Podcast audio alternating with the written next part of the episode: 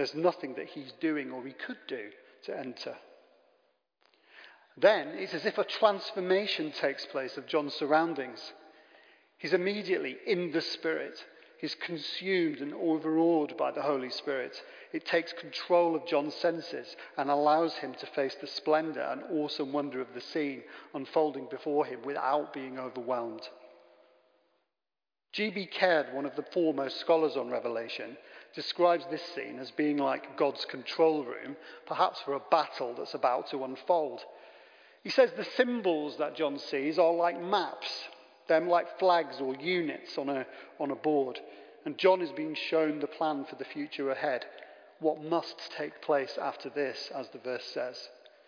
I think what he means by this is a scene of purpose. It's not static, it's moving towards a conclusion which is in line with God's will. The elders on the throne may represent the 12 disciples and the 12 tribes of Israel that are united in purpose. The appearance of jasper and ruby and the emerald rainbow show the preciousness, pricelessness, and purity of this heavenly scene. Imagine that, that, again that person's house that you've been to. We've all admired their ornaments or their pictures or their furniture or some new technology that they might have. But here we get to, some, to see something, but it's only a fraction, it's only a glimpse of the wondrous beauty of the dwelling of God through symbols that humans can easily relate to, like precious stones or rainbows or thunder or lightning. The reality will be far more beautiful, beyond our ability to describe with words or symbolize using earthly objects or spectacular scenes like lightning or thunderstorms or earthquakes. The sea of glass in verse 6 adds to this geological theme. Glass, like crystal, is formed when extreme heat is applied to certain rocks, usually in a volcanic eruption. A God in control of the elements uses these same elements to point John to his awesome power and his wonder. How do we view God when we worship and pray? Do we consider the splendid, marvelous wonder of God enough? The creatures surrounding the throne who begin worshipping are able to see in person, or should that be in creature, the magnificence of the Lord. Like Isaiah in Isaiah 6, the creatures in the heavenly throne room worship with deafening praise Holy, holy, holy is the Lord God Almighty. As Caird wrote, all that exists is under his sovereign sway. The throne room scene represents concentric circles, all pointing back to the God on his throne in the centre. Holy, holy is the Lord Almighty, who was and is to come. Our second reading continues in Revelation chapter 4, starting from verse 9. And whenever the living creatures give glory and honour and thanks to the one who is seated on the throne, who lives for ever and ever. The 24 elders fall before the one who is seated on the throne and worship the one who lives for ever and ever. They cast their crowns before the throne, singing, You are worthy, our Lord and God, to receive glory and honour and power. For you created all things and by your will they existed and were created. Then I saw in the right hand of the one seated on the throne a scroll written on the inside and on the back, sealed with seven seals. And I saw a mighty angel proclaiming with a loud voice, Who is worthy to open the scroll and break its seals? And no one in heaven or on earth or under the earth was able to open the scroll or to look into it. And I began to weep bitterly, because no one was found worthy to open the scroll or to look into it. Then one of the elders said to me, Do not weep. See, the lion of the tribe of Judah, the root of David, has conquered, so that he can open the scroll and its seven seals. Thanks again, Emily. That image of the throne room with God at the center, surrounded by all kinds of fantastic creatures, tell us one thing. The Lord our God is the creator, the source, the beginning, and only He is worthy of worship and praise. His will brings into being life. He speaks into being all things. By your, by your, it says, by your will they were created and have their being. God is worthy of praise exactly because all things exist by his will and are held together by him. As Colossians 1 16 to 17 says, For in him all things were created, things in heaven and on earth, visible and invisible, whether thrones or powers or rulers or authorities. All things have been created through him and for him. He is before all things, and in him all things hold together. So perhaps this image of concentric circles, it could be seen as a structure with layer after layer of created beings all pointing inwards towards God on his throne that is holding it all together in a concert of thunderous praise. Where might we fit in? Do we belong in this picture at all? And what might we ask God or say to God if we could? The scene at the beginning of Revelation 5 suggests that perhaps not. We're not worthy on our own to approach his throne. And the scene goes further, much further. It says, Him sat on the throne, whom we can believe to be God, is holding a scroll sealed with seven seals. What is this scroll, we might ask? Why is it so important? And what does it represent? Again, this is another one of Revelation's mysteries. Serious commentaries have suggested that this scroll or book contains the whole knowledge of God's purposes and plan for his whole creation. Verse 3 says that no one in heaven or on earth could open this uh, scroll, and this made John weep. Perhaps at this moment he's feeling the same as the disciples did after Jesus was taken down dead from the cross, when there seemingly was no hope. Are we worthy enough? Are we worthy to approach God and worship Him? What is it in our lives that prevents us from doing that? On our own, none of us are worthy.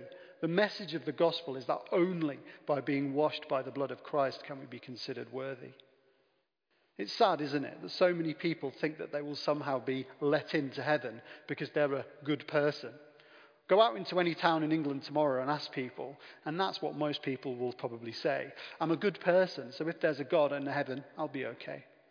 But as Christians, we know that this is misguided.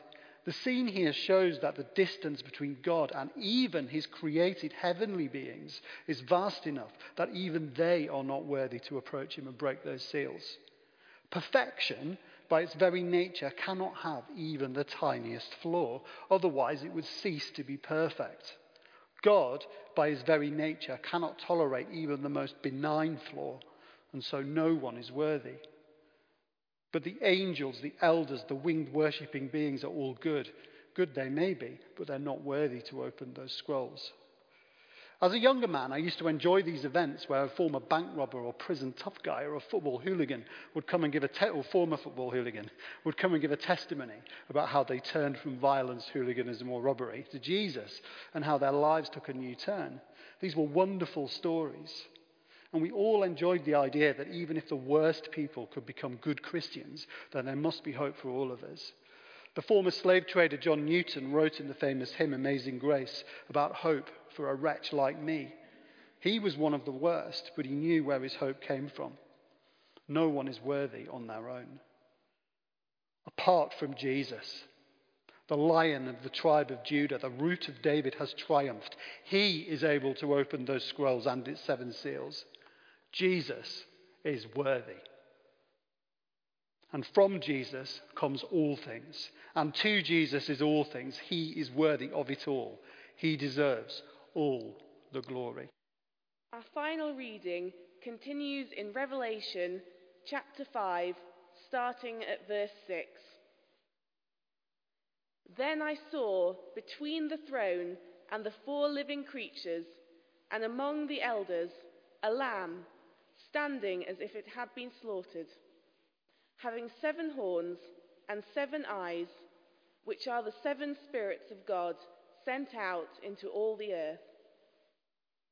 He went and took the scroll from the right hand of the one who was seated on the throne. When he had taken the scroll, the four living creatures and the twenty four elders fell before the Lamb, each holding a harp and golden bowls full of incense, which are the prayers of the saints.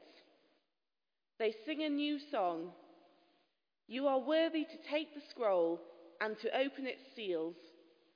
For you were slaughtered, and by your blood you ransomed for God saints from every tribe and language and people and nation. You have made them to be a kingdom and priests serving our God, and they will reign on earth. Then I looked, and I heard the voice of many angels surrounding the throne, and the living creatures and the elders. They numbered myriads of myriads and thousands of thousands, singing with full voice Worthy is the Lamb that was slaughtered to receive power and wealth and wisdom and might and honour and glory and blessing. Then I heard every creature in heaven and on earth and under the earth and in the sea and all that is in them, singing, To the one seated on the throne and to the Lamb be blessing and honour and glory and might for ever and ever. And the four living creatures said, Amen. And the elders fell down and worshipped. This is the word of the Lord. Thanks be to God. Thanks again, Emily. The Lamb arrives, and we know immediately that this represents Jesus. The Lamb looks as if it had been slain, and we now know the reason for the seven scrolls and the seven horns and the seven eyes.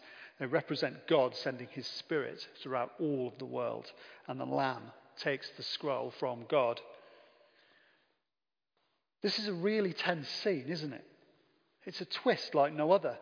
We're holding our breath, waiting to see what happens next. I'm a football, I'm a football fan, and with a sports obsessed 11 year old at home, I need to be. I love it when there's a twist in a game or an underdog wins, like we saw at Wimbledon yesterday. Imagine the joy that the unseeded champion must have felt when she heard those words game, set, match, and championship, and how that joy must have rippled out to her family and her friends. I wonder if anyone was at Wembley on May the 29th for the Wednesday versus Barnsley match, the, uh, the playoff final. I was listening to it on the radio, and it looked like it was going to penalties. And then, with something like 20 seconds to go of extra time, Wednesday scored. Friends that were there said they haven't witnessed anything like it. The whole stadium erupted in joy and song. The whole city, well, maybe not whole of it, celebrated. For what? That their team can get to play in a higher division next season. But as created beings, we're, we're designed collectively to get joy and wonder and awe together with others, to worship. Sporting events or national events like the Jubilee or the coronation are great things and we love celebrating them. We're made to celebrate together because ultimately we are made to worship together, as this scene shows us.